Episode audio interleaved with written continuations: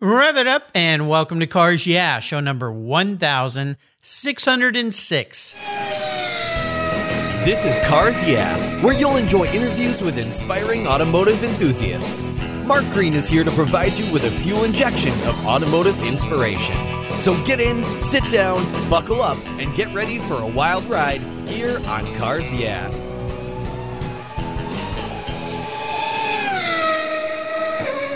Hello, inspiring automotive enthusiasts, and welcome to Cars Yeah. I'm revved up and so excited to share with you today a very special guest calling in from a hot and humid Ocala, Florida, Rick Schmidt. Rick Schmidt is the Vice President and Chief Operating Officer at National Parts Depot, known as NPD stands for one of the largest restoration parts suppliers in the world. They specialize in classic Ford and GM vehicles and have four locations nationwide offering 12 different retail parts catalogs with thousands of parts for your collector and classic cars. Back when I had my old Mustang, I bought a few parts from them. They were great. Rick's father founded the company in 1976. Oh my, that's the year I graduated from high school. That was a while ago. Selling parts from 1955 and 57 Ford Thunderbirds out of his basement. And you know what? Rick was only nine at the time, and over the years, he's worked pretty much every job there is in the company. Along the way, Rick's assembled an eclectic collection of over 200 cars, holy cow, and trucks, mostly American, made ranging from 1903, and most of these are unrestored low mile survivor vehicles. We'll be back in a minute to talk with Rick and NPD about all the fun he's having with old cars. But first, a word from our valued sponsors that make Cars Yeah possible. So keep your seatbelt on. We'll be right back.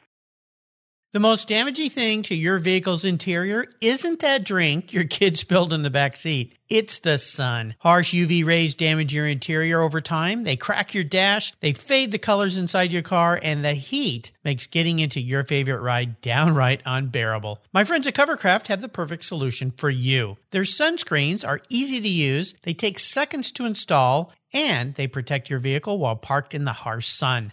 They fold up easily and store away for those times you don't want to use your car cover. I have one for every one of my vehicles, and you should too. They come in a variety of colors and options, feature an accordion design that makes unfolding and folding them up a breeze. Want to give a gift that keeps on giving? Buy a sunscreen for your family members and your friends. They're custom made and fit almost any vehicle. Check out covercraft.com for a huge number of styles, colors, and options that you're sure to love. And I've got a deal for you. If you use the code YEAH120, that's Y E A H 120 at covercraft.com, you get 10% off your Covercraft order. Go to covercraft.com and use the code YEAH120 at checkout, and you've got a deal. That's covercraft.com. Use the code YEAH120 at checkout. Covercraft, they've got you covered. Get your sunscreen today.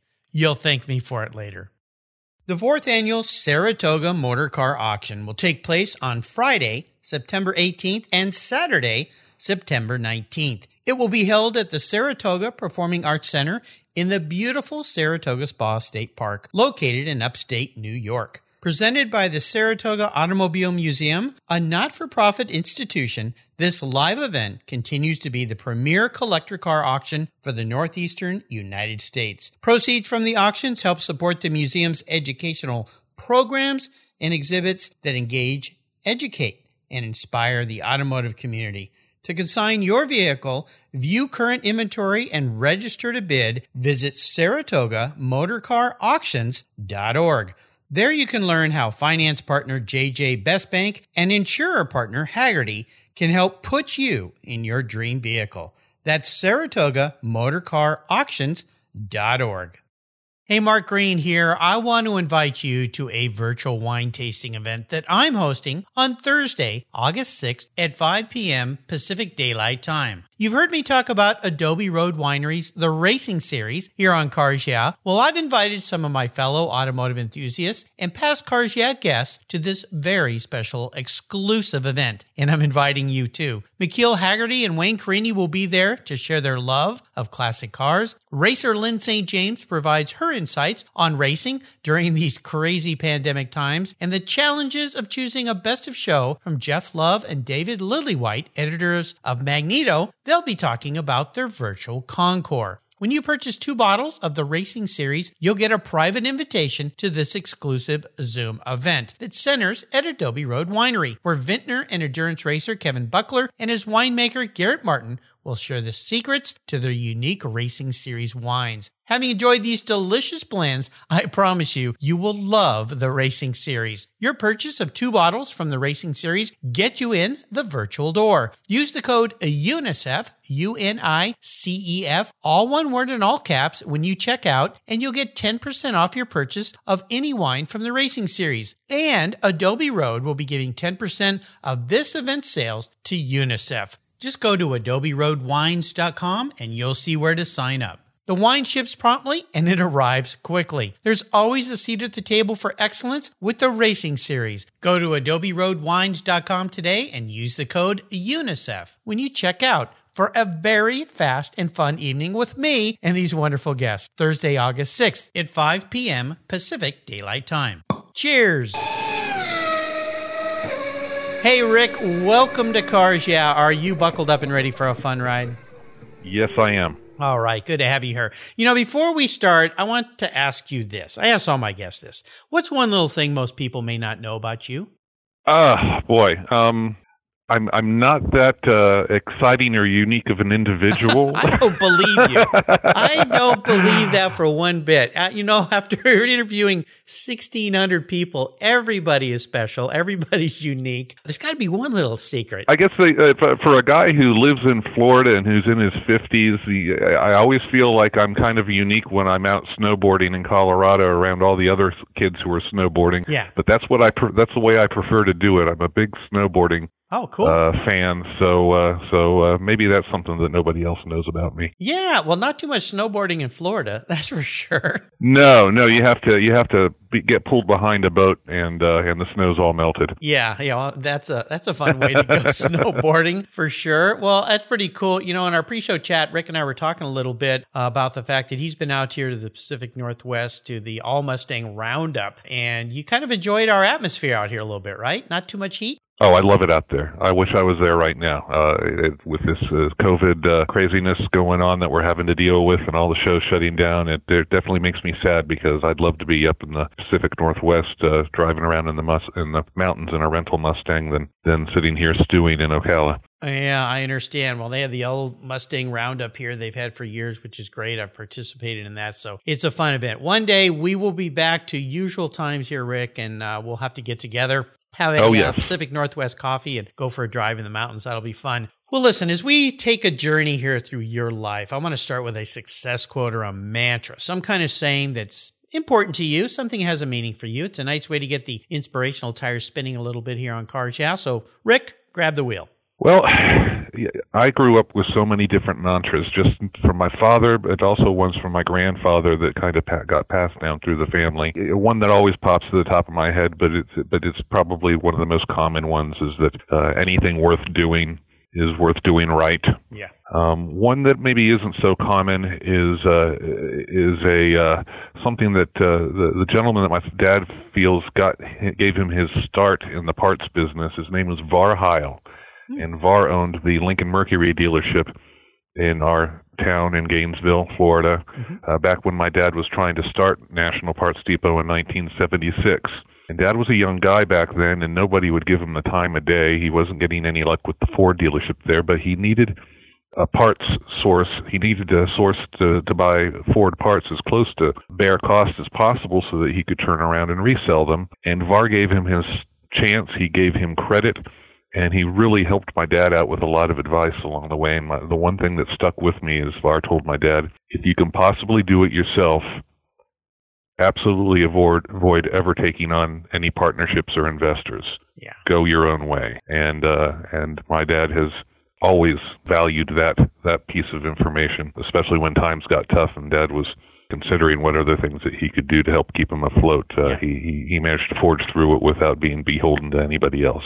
Very fortunate your dad had that mentor in his life at an early point, and look where things have come now, which are pretty spectacular. Yeah. And I want you to talk more about your brand. I'm really aware of it because way back when I had my Mustang, uh, I knew who you guys were. I've known who you guys are forever and having gone to SEMA over the years. And I was in the catalog business for 20 plus years. So used to get your mm-hmm. catalogs, know what it takes to put a catalog together and warehouse parts. Oh my gosh. Uh, there's a lot of moving pieces of this. Before we talk more about National Parts Depot or NPD, as us locals call it, how have you guys dealt with and fared with? You mentioned this COVID. I've been asking all my guests this. How has it affected your business?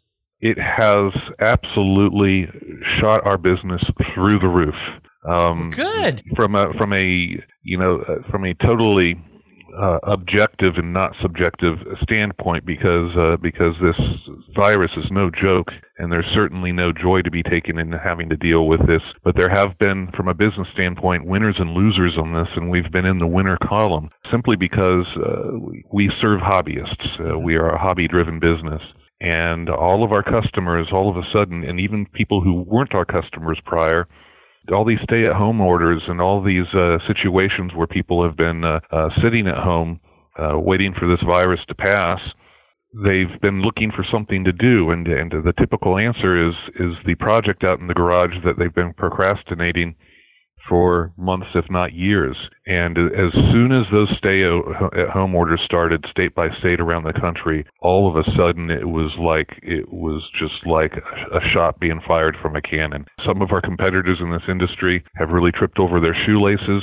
Some have been unfortunately headquarters in areas where they haven't even been able to operate. And by some measure of fantastic luck, luck and maybe grace from above, we have been uh, able to safely and with a healthy crew and with uh, all proper uh, procedures put into place, we've been able to continue to operate at 100%. So we have just been chugging as fast as we can to get parts to our customers so that they can stay busy on their cars while they're stuck at home. I'm so happy to hear that. Oh my gosh. And now, you know, even in the summer when when uh, when much of the northern part of the country is kind of going, you know, reopened and going back to work and everything, it's still burning strong. I think I think that when I first told you that it caused people to get themselves going on things that they've been procrastinating, mm-hmm. it's human nature that once you get over that first hump and you really start making some progress again, that it's contagious and that it and that it builds upon yourself and you're like get excited. I can do this. So the parts orders just keep coming in and keep coming in. So uh, my employees are smiling. They're busy. They love it. Uh, everything is uh, is uh, is very strong and very good here. Uh, even though we work every day with the paranoia that uh, that we don't know what tomorrow is going to bring. Oh yeah. So uh, so we're just taking it day by day. Well, that's been one of the challenges. I'm so happy to hear that. Congratulations. And you're very, very fortunate, as you know that, because this has just devastated so many people. I had Craig Jackson from Barrett Jackson on the show, and he said, you know, we've had to adjust over the decades of a lot of different things coming at us, and you have too. You've been in this business since you were a little kid. Um, but right. he said, this one is so different. And he said the same thing. You just don't know what are the rules going to be tomorrow, because today they're one thing, and then tomorrow they're another. And yeah, you yeah. just, one day they might just come in and say, nope, everybody go home, and then come back and now you got to wear full face shields or uh, whatever it might be. So I'm yeah. so happy to hear that. Well, let's talk more about your business. If you could share with my listeners, uh, I don't know if anybody in the car industry's never heard of you, probably not, but maybe there's some that might know of you but don't know how well rounded your business is. Tell us a little bit more about NPD. Well, I mean, we sell restoration parts, and restoration parts is anything and everything that can assist you from parts to the tools to do it and the materials to do it for uh, it's all American made, but for what I would call the more popular makes and models of years of enthusiast vehicles. Because reproduction parts only really exists for years makes and models that are still alive today in large enough volumes with enough demand that you can actually make a business case behind uh, spending the money on the tooling and the initial production to build something. The more, and when I say obscure, obscure doesn't mean a worse car or a better car. The fact of the matter is, some of the most amazing collectible cars in the world were built in small numbers to begin with, and are even even smaller numbers today and very difficult to restore because the parts availability just isn't there. But when you talk about Mustangs and Camaros and Chevelles and Firebirds, holy cow, millions were built. They were always uh, cars that were um, coveted by enthusiasts and people who loved cars. So the attrition rate is relatively low.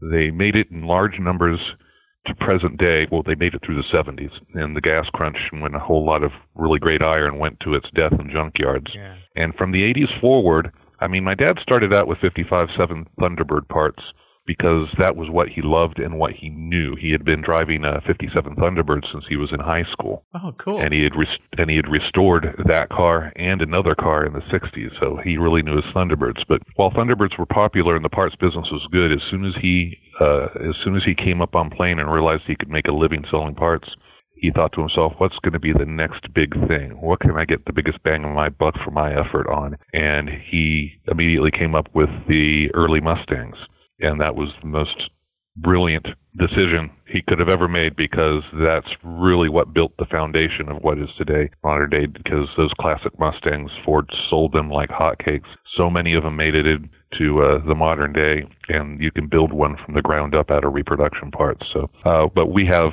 Mustang then we went to we're not you know people oh you're ford guys. No no no no we're car guys. Uh, and then as soon as dad would get done with one catalog project he'd look to the other and he was and uh the next one that he did was chevelles and then camaros. And then of course since their platforms are shared we did firebird and we did gto we got into pickup trucks and we've got parts for both chevrolet and ford pickup trucks.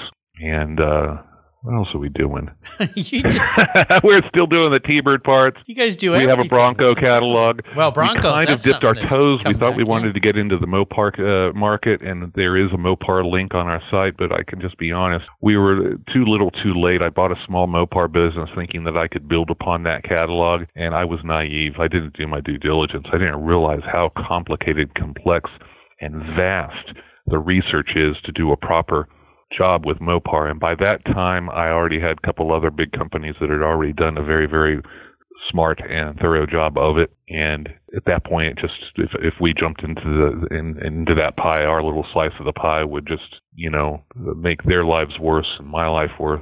So the so the Mopar thing, we're just trying to sell off the stock that we've got. Nothing against Mopars either. I, you know, Yeah. we love it all. Uh, it was just a, a, a very orga- organic evolution. Each catalog we did was just felt like it was the right thing to do at the time. People will have to understand that it takes years of research and sourcing and uh, discovery just to come out with a single parts catalog for a, for a new vehicle line. It just you don't just snap your fingers, bark a couple of orders at some guys in offices down the hall, and zingo bingo. You know, five months later, You mean got it's not that easy? catalog. you can do it that easy, and some have done it that easy. But let me tell you, it's not the right way to go about it. Right. And uh, we do we do all of our research. We don't just uh, uh, you know pick it out of the part store databases and believe what that research is because it's very much faulty. So we've always tried to do our research from the ground up out of the, the factory texts and then use that as the framework and go from there. Yeah, it's pretty phenomenal. And you also have tools, accessories, you have gifts, apparel, literature, phenomenal business. You know, I always ask my guests about a challenge or a failure they face along the way. And it's really more about the learning lesson. So perhaps another person listening out there who's going through something realizes, okay, I'm going to get through this fine. Uh, before I have you dive into something serious, though, a a little bird told me a story that when your dad started this business out of the garage, that you actually were the guy that answered the first phone call. And I believe, as I was told, you were said, sorry, you got the wrong number. There's no company like that here. Is that really true? Is that what happened? I was nine years old for the last because my dad he used to run my grandfather's uh, pneumatics manufacturing business, Mm-hmm. And him and my grandfather parted ways. I think around 1974. And dad, dad built a machine shop in the basement and started doing piecework for my grandfather at home. And then all of a sudden he built all this shelving, and he was taking photographs of T-Bird parts, and he was building a catalog. He's doing all this stuff, but at nine years old, I never put all the pieces of the puzzle together to what the hell Dad was up to down in the basement. Yeah. Nor did he ever really communicate with me what he was up to. Yeah. You know, it was just back then I did my thing and he was doing his, you know, full bore. So uh, all of a sudden, this telephone that line that had been put in in the office of our uh, of our home, and uh, you know that office was only 25 feet away from our dining room table, and we're all sitting down eating dinner. And all of a sudden, the phone rings, and as a kid, I always liked to answer the phone Sure. phone rings, I answer it. So it was the new phone that had gone in in the office. So I jump up before Dad could do anything. I jump out of my seat, run over there. Guy answers the phone, I answered the phone, hello, and the guy says, is this National Parts Depot? And of course, yeah, I said, uh, no, I think you've got the wrong number. Oh, no. and I hung up the phone. I go back to the table. Some guy, wrong number, calling for National Parts Depot. My dad's eyes looked like pie plates. Yeah. And immediately after that, the phone rang again because the guy gave it another try, thinking maybe he fat fingered the, the you know Sure. the dialing or something. Yeah. So uh, so dad got the order, but uh, but I hung up on the first customer. Isn't that funny? Well, let's talk about maybe a more serious challenge that you faced, something that uh, taught you a different lesson. Uh, if you can walk us through something, but more, again, more importantly, what was the lesson learned there? So take us on a little journey. Oh boy, I I know what my biggest challenge is, and it's and it still continues to be my challenge. And I haven't thought of what the lesson is that I've learned yet. But uh, we grew this company in the 80s and the 90s before there was an internet, Mm-hmm. and we grew it the traditional way and the right way, where all of our data was standardized, all descriptions had a format, and it was all verbatim out of Ford and General Motors parts texts. And if you've ever been a parts man in a parts department, you would know that the descriptions are written in a certain order and it's all standardized and, and it's all the same for a certain uh, category of parts. And so that's how we built, and we're talking tens of thousands of records. In fact, right now we're up to 125,000 different SKUs that oh we Oh my have to manage. Along comes the internet, which changes the way that you're supposed to describe things and the way that you're supposed to, you know, lists the applications and turns it upside down and on its head. And now the correct way of doing it is to do it in a conversant way such that the Google search engine optimization will pick up people's searches and when people search for things, they do it the way that they would speak. They use a lot of slang.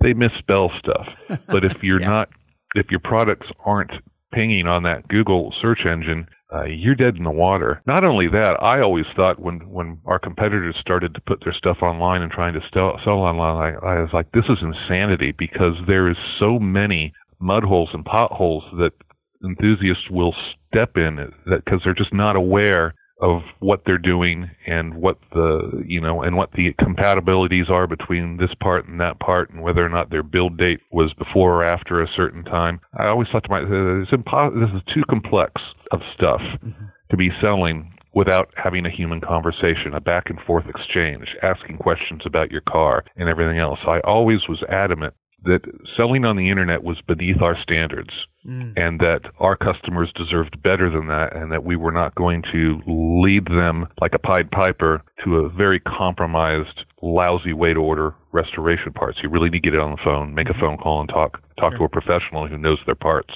and can help you out. Anyhow, I was wrong. Yeah, the world the world kind of flipped its rules on you, didn't it? I was wrong, but I will say to this very day, July 2020, that I wasn't 100% wrong. I was maybe 60% wrong, Okay. maybe 70% wrong, because I am sitting on the front lines watching firsthand people ordering parts by themselves, for themselves, on our website and on all of my competitors' websites, and constantly slapping my foreheads at all the mistakes and missteps, and they're buying cruddy quality this when they could have upgraded to the better quality of that, but they didn't know because it didn't show up on the search they did on the website. I have a front row seat to the chaos that is people ordering their parts online. And hobbyists these days go through so much more heartache because Yeah. of what they don't know about the parts business and all the different events. They all people too often, and it's very very false, assume that all the same stuff. Everybody's carrying the same reproductions from the same factory overseas. It's just a matter of who you buy it from. Mm. And that is not the truth. It is so far from the truth. Are there some items where there's only one common manufacturer? Yes. But I'd say that is the maybe 30 or 40% of the reproduction market. Wow. And then you got the whole other 70 the 60 to 70 percent. And your your final product is going to reflect your decisions as far as that goes. So we have been ever since I finally realized, oh, holy cow, we got to get online. We got to do it now. We've been doing it in a way where we've kind of been learning from our competitors' mistakes, figuring out it's it's one of those deals with tech where you never want to be on the bleeding edge because when you're on the bleeding edge of technology, you, you also bleed. Uh, you know, you take all the punches, yeah. and everybody else learns from your mistakes. So we've yeah. been trying to learn from others' mistakes and figure out a way to do it that makes sense, that's simple to for us to maintain, and it's been working out very well. Our website performs very well for us. I'm sure there's people listening going, "Well, it's not as good as so and so's website," and I know it's not, but we build it all in house. Our whole entire IT department is house. Wow. I got control over it. I don't have to worry about a contract lapsing with some third party, and all of a sudden I don't have any source code for my website. Uh, we do have control, but that's been my biggest challenge: is making this business which was so customer service in my mind was so customer service critical and doing it facelessly on a website and we're we're still working with that. I still think that if people would have a paper catalog in front of them and be talking to somebody on the phone, uh, their their experience would be uh, they would be shocked at how much they're missing while they're just sitting there staring at pictures online. Yeah, boy, the world has changed. That's for sure. So, having done a catalog before and gone through that, in my case with the car care industry and trying Mm-hmm. to help people understand how to properly use car care products and select which ones work for them, uh, without that interaction, I understand 100%. It was it Right. was very painful as well. Well, I appreciate you walking us through that. Life's a learning adventure, that's for sure, and we're learning every day. So uh, every day gets a little bit better, and then they change the rules on us. So Right. the way it goes. We're going to take a short break, catch our breath here, and we come back. I'm going to talk a little bit with you about your personal passion for cars, your involvement with vehicles. So sit tight, and we'll be right back.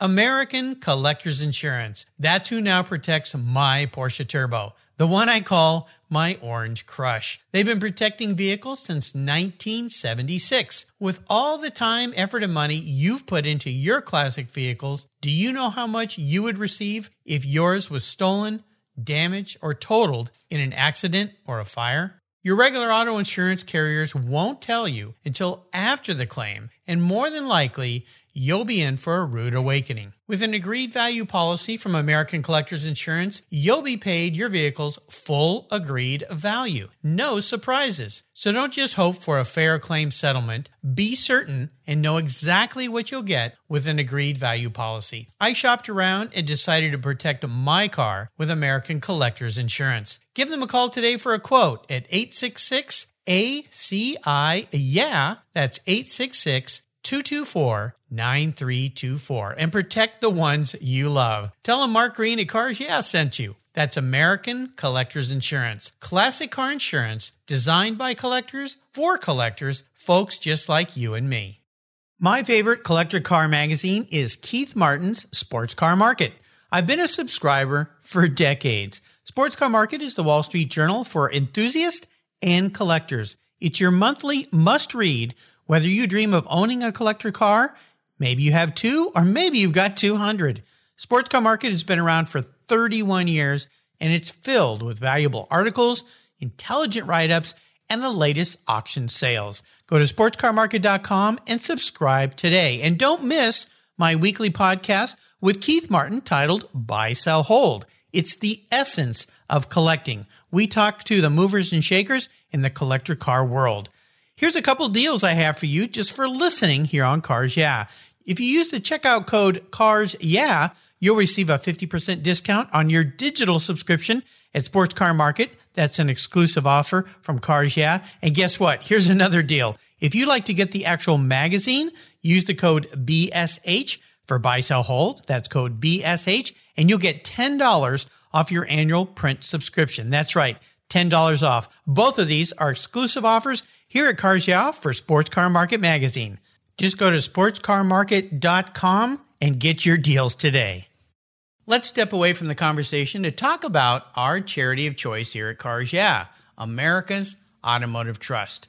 America's Automotive Trust is a group of like minded nonprofits that are working together to preserve and promote car culture across the country. Together, they provide scholarships and grants to aspiring technicians and restoration artists. They provide youth education programs and bring communities together through automotive related events, car shows, and drives. Among those nonprofits is RPM Foundation, a terrific organization working to keep our favorite collector cars on the road. RPM was created to ensure that the specialized skills needed to care for classic automobiles, boats, and motorcycles continue to be passed down from generation to generation. They do this by supporting training for young people with a passion for restoration and setting them up with mentors who can share their valuable knowledge. So far, they've awarded more than $3.5 million to restoration education projects across 35 states. Incredible! To learn more about RPM or to donate to their mission, visit www.rpm.foundation.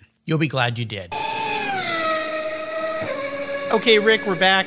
I'd like you to tell me a story that instigated your personal passion for cars, old cars. You've got a few in your garage. You heard that in my intro. Holy cow. Uh, what was that pivotal moment in your life when you knew that, you know what, I'm a car guy? Uh, being born. Being born. okay, the first the first ride home from the hospital. Yeah, I mean, Yeah. holy cow! Let me just tell you, you know, I won't be such as uh, so lengthy as I've been thus far, but I mean, my dad, when uh, when he was 14 years old, he bought his first car, which we still have in our collection. It was a 1928 Model A that he Wow. drug out of a junkyard for fifty dollars and restored while he was in high school. Cool. But he had been yammering and hammering on my grandfather to do that years prior to that. My dad, ever since he was old enough to walk, wanted was crazy about cars and wanted to restore a Model A for himself. So uh, Uh, going on forward, he got into the T-Birds. He was a car guy all through the 60s. I was born in 1967, driven home from the hospital in a 1967 GTO. The other car in the family was a 67 Riviera. And all through my entire life, from the day I was born forward, I was going to car shows with the family, watching dad buy cool cars and sometimes and you all times having to sell them because back then we didn't have the the idea of collecting was a pipe dream, Yeah. not a reality. Yeah. But uh, ever since I could remember, I was one of those kids who prided himself in being able to uh, recognize the year, make, and model of any car on the road at night Nice. just by looking at the taillights glow. yeah. And that was kind of how how it was. Everywhere we were going, I was in the back seat daydreaming about the cars that were around me, uh, looking out the window to see if I could see something exciting. And uh, and it was in me from day one. DNA, as we call that. Well, what was your first really special vehicle in your life? You've had so many, but that first one that really had great meaning for you. My first special vehicle had two wheels. Two. And Cool. uh, Okay. yeah, yeah, it was a uh, uh, 1978 XR80. Uh, I got it as a birthday present after lots and lots of begging. Um, uh, when I was that would have been my 11th birthday, oh my gosh. and wow. uh, and uh, that started me off on a love of riding dirt bikes that lasted my entire life, and really only kind of hit the sunset when my uh, my when my last my youngest daughter was born, and then I had uh, you know three girls in the house, and the the weekends that I could just take off and get away with friends and go riding was was gone. Somewhat evaporated. Yeah. but uh, but uh, that was a, that was a love all my, all my life of riding the uh, dirt bikes, and also the same thing. I taught my girls how to ride a dirt bike because at an early age, then you know all of a sudden you know how to to, to drive something with a manual shift yeah. and uh, transitioning them because because that's another rule in my household. Is as soon as uh, any of the ladies uh, reach have reached driving age, and I only got one left to go, and I've, she's already learned how to do it. Is Nice. everybody gets a stick shift car as their first car? Did that with my kids as well. Yeah, no, no texting and driving when you got a stick shift, and none of that nonsense. You just got to concentrate and drive. So, and, and their boyfriends don't know how to drive them, so I know that they're not going to take the car out and j- go joyriding with their buddies. So, uh, Yeah, yeah. No, I, I I do the same with my kids. Well, Mm-hmm. the XR80, what a great bike! Because uh, in those years, those were my high school years. I had friends that we did a lot of dirt bike riding. I remember those very Yeah. well. They were pretty cool. Uh, also rode the Yamahas, the classic yellow with the black Yeah. stripes on them and so forth. But the Honda was pretty neat. yeah, the Honda was a four-stroke, so uh, the Yamahas would just dust me out on the track, but uh, I didn't have to fool around with mixing the oil with the gas and all that other nonsense. Exactly. Well, my first dirt bike was actually a, a Honda Trail 70. Remember those? Oh yeah, yeah, Yeah, Uh-huh. yeah. My dad and mom bought my sister and I each one. We used to go to Mexico and we'd ride Cool. them up and down the beach until we'd run out of gas. And made that mistake once when I was probably three miles down the beach and it died. Yep. Luckily, my sister brought me back some gas. But uh, yeah, the XR80, what a cool bike. Well, well, here's a bit of an introspective question. I know you've been on a podcast and you've been in interviews before, but I'll bet nobody's ever asked you this. If you woke up tomorrow and you were manifest as a vehicle, could be a bike, could be a car, a truck, whatever it might be, not what you want to be, but how you perceive yourself as that vehicle, what would Rick Schmidt be and why? Oh boy. You answer this question, you really run the risk of being perceived as a huge narcissist because if you if, if the if the vehicle is some fast, sexy, beautiful, Hey, valuable just thing, a lot of confidence, Rick. That's all. I, you know, no harm, no foul. uh, I I have a very soft spot in my heart, and I just think, I don't think it's being too boastful about myself, but I, I think it's a '67 GTO. Oh, oh, goat. Okay. Yeah, 1967. I was driven home from the hospital, and to this day, I, I've got a beautiful uh, Tyrol Blue HO4 Speed one. The, they're they're an attractive car, but they're also a car that can do everything. It's got a big trunk, so it's practical. It's got nice rear seats for taking friends places. It goes like hell. It handles those cars handled really great for their time. That Yeah. A-body platform, GM platform, is fantastic. There's not a bad thing that you can say about a, a 67 GTO. It's not the best at any one thing, Mhm. but it's uh, but it's pretty good over the entire range of ways you measure things, and that's hopefully how I feel that that I would be, you know, judged uh, when I'm gone.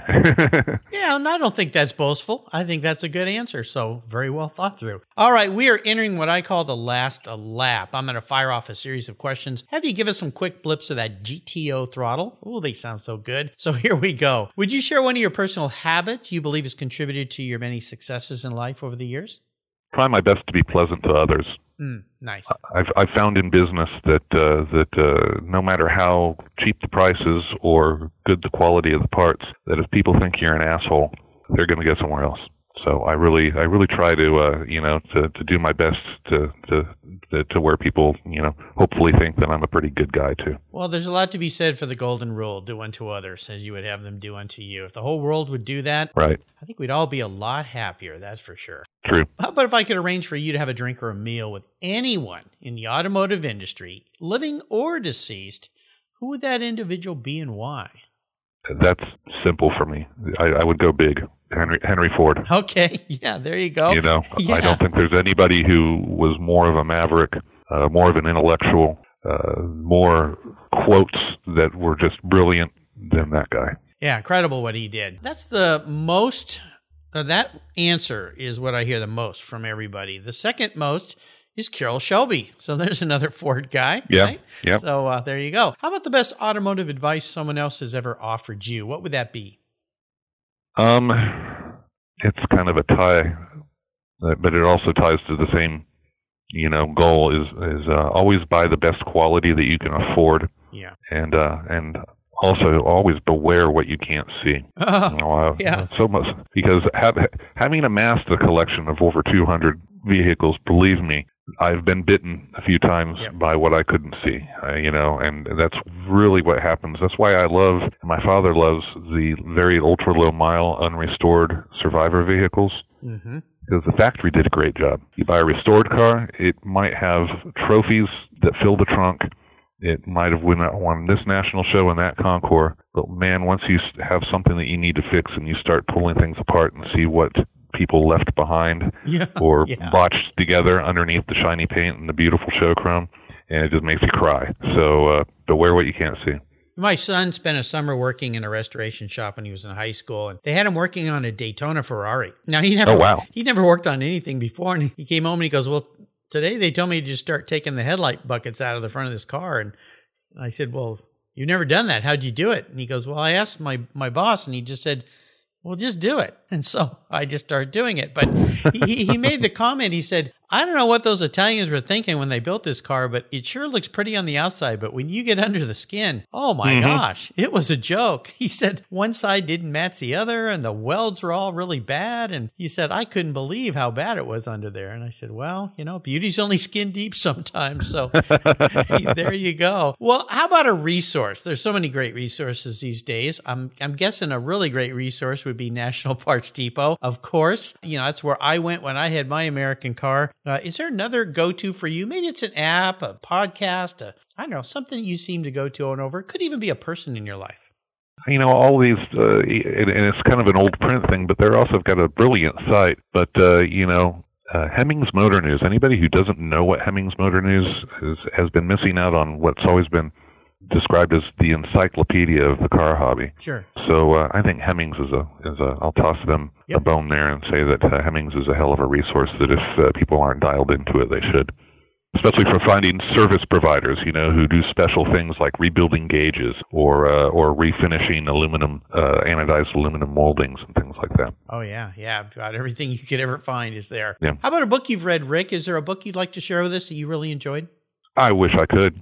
I am I am admittedly just not. I, I do enjoy reading. I just don't find the time for it. Yeah, and I understand. you know, I just don't find the time for it where I can have you know two or three quiet hours, uninterrupted hours, to where I can open up a book and start going. I just I just uh, ordered a book today though that I'm going to burn through one way or the other just because I heard the interview on it and it's right up my alley. It's in the new book from Adam Carolla uh, that's uh, titled what is it titled? Uh, I'm I'm your uh, I'm your um, worst nightmare or something like that. no no He's been a guest on the show, and I'm I'm teasing, but Yeah, he's. Uh, I, I'm your emotional support avenue, uh, animal, navigating all our woke, no joke cult culture. So yeah, I, yeah. Um, I need to get my hands on that too. You know, Adam is is great. He's been a guest here on Cars, yeah, consummate car guy, vintage racer. I mean, great. Uh, but I love his approach at what's going on, especially what's going on in the world right now. He just has a different, from the outside of the Hollywood uh, groups, uh, different approach on things, which I think is great. He's got a great podcast too. So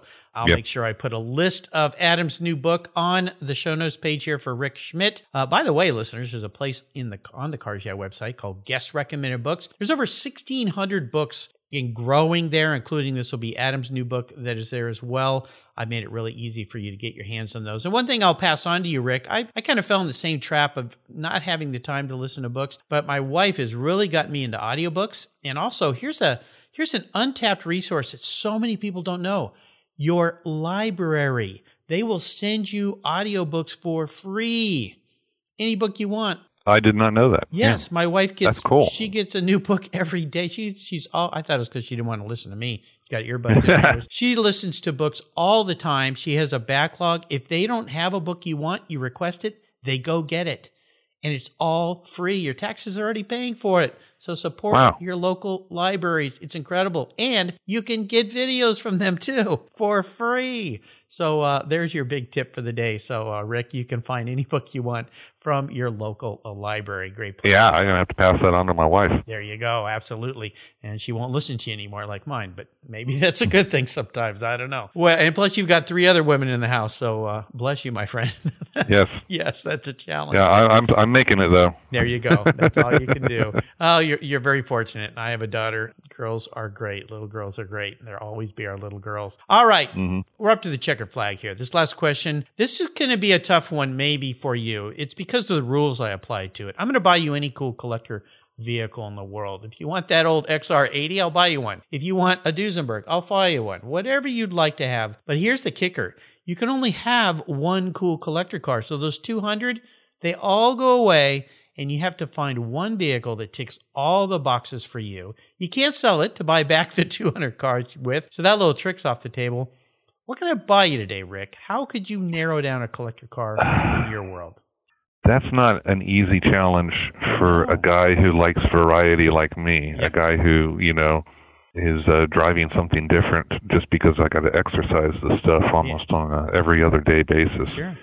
Just one. Yeah. We'll just say for today. I tell you, I'm going to give you two different choices because I, I, I've Okay. got one. I've got one. Uh, I'll call it a, a bucket list dream of a car that is completely irrelevant and not in context with what I've collected all my life. And because I love variety and sometimes switching gears, I can just say that every time I've seen a beautifully colored and restored one of these at a show, I really lust after them. Oh, yeah. Is a 50s era uh, Mercedes 300 SL. Oh, yeah. And probably the Roadster because the gull wings look a little bit claustrophobic and hot. Yes.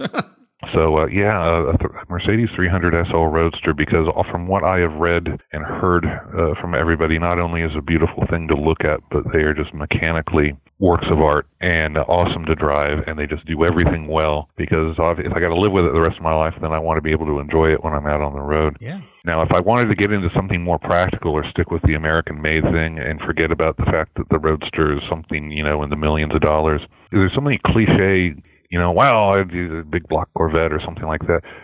I would go for a car that's so hard to find if you'd want to go find it. I, I, I want a 67 Riviera GS. All the options, power windows, air conditioning, everything buckets, console, black with a parchment interior. Okay. I've always dreamed of uh, if, that if I found that car. I've got a really nice 10,000 original mile seafoam green Riviera, but it I want a GS Yeah. black with parchment interior All right. in 30 years of looking, I haven't found the right car yet. So that's another one why I just throw it out there and say it's kind of a pipe dream. Yeah, well, I'll tell you, the Mercedes. I've had many people on, on this show, and I do a second podcast with Keith Martin called Buy, Sell, Hold, where the, we interview people who have careers in the automotive collecting world. They could be auction houses or collectors or uh, people that buy and sell vintage cars. The car that keeps coming back when we ask them that question about a car that ticks all the boxes that if you walked in the garage, you'd always pick that one to go drive, whether it's to Cars and Coffee or on a tour or a rally to a car show. It's the SL. And the Gull Wing, of course, yeah, probably for Florida. They're pretty warm inside. Windows don't roll down at all. Right. But the Roadster is awesome. And what I hear from everybody, and I've driven a Roadster, never I've been in a Going as a passenger, never got to drive one, but the the Roadster's similar. They drive like a modern car almost, which is pretty phenomenal for a late 50s, early 60s SL uh, or ve- any kind of vehicle for that matter. And they're just built like a tank. So I guess if we had to narrow it down today, I'm going to pick the Roadster for you just because I'm kind of kind of lean towards old European sports cars. That's kind of what I like. But the I would rather that you buy the Roadster for me and then I'll pay for the Riviera when I find it. yeah, because I think the, the check's going to have a little few more zeros on it, probably. Uh, no doubt. Yeah. Okay. Well, that's okay because I, you know, I offered to buy, so that's what I'll do for you. So, all right, I'll get to work on that for you. I've got a long drive from here down to Florida. You couldn't be further away from me, but that's okay. It'll be a cool drive, lots of fun for sure, and I'm sure that uh, Mercedes will get me there. Listen, Rick, you've given me a real fun ride today. I really enjoyed getting to know you better. I want to thank you for sharing your journey. Before I let you go, though, could you offer us one little parting piece of wisdom or guidance before you drive off into the sunset in either that 300 SL or that Riviera GS? Be honest with yourself. Mm, I think that's the best secret to success I know is to uh in the morning when you're staring at yourself in the mirror before you walk off to go to work is to is to have that honest uh, meeting with yourself uh with and have some humility Yeah. you know ad- admit how you screwed up the day before and how are you going to make it better today so uh there you go. I see an awful lot of uh, people, you know, running off uh, on social media at the mouth about this, that, or the other thing, and I think more introspection these days would uh, would benefit everybody. Oh, yes. Hallelujah to that. Absolutely.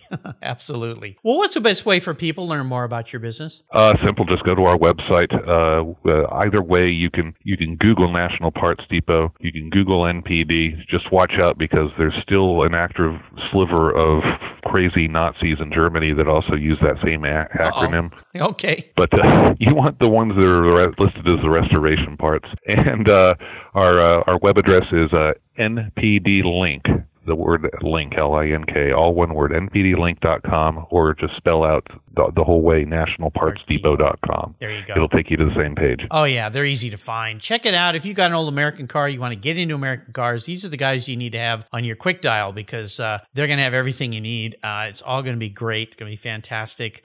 Uh, check it out. If you want to go there and see the number of parts they have, you better pour yourself a tall, long drink because you're going to be there a while. There is a lot to offer at NPD, a link, nationalpartsdepot.com. Rick, thanks for being so generous today with your time and expertise and for sharing your experiences with our listeners. I hope you stay healthy and well, my friend. Until we talk again, I'll see you down the road. Uh, thank you, Mark.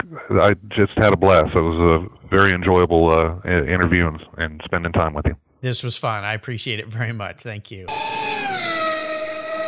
If you're listening to Cars Yeah, you've probably spent some time working on your favorite ride. But how confident are you working on your finances? You may be able to rebuild a fuel injection system, but can you decipher the details of a mutual fund? If you're like me, investments, insurance, annuities, budgeting, and other financial concepts may seem a bit daunting, but what if I told you there's a book that describes these subjects and more in an easy to read and a very humorous way? My friend Chris Kimball, CFP, a longtime sponsor and past guest here on Cars Yeah, has written that book, and it's titled The Saga of Ike and Penny, a couple's humorous journey through the confusing world of finance. It's a fun look at things you need to know everything from investing to effective ways to get rid of credit card debt, and it's probably the only book on finance with a VMAX on the front cover and a classic Mini Cooper on the back. The book's available at Amazon for just $10, and this book will dramatically improve the direction of your financial future. I gave copies to each of my children. All securities are through Money Concepts Capital Corp. Christopher Kimball Financial Services is not affiliated with Money Concepts Capital Corp. Get your copy, The Saga of Ike and Penny, today.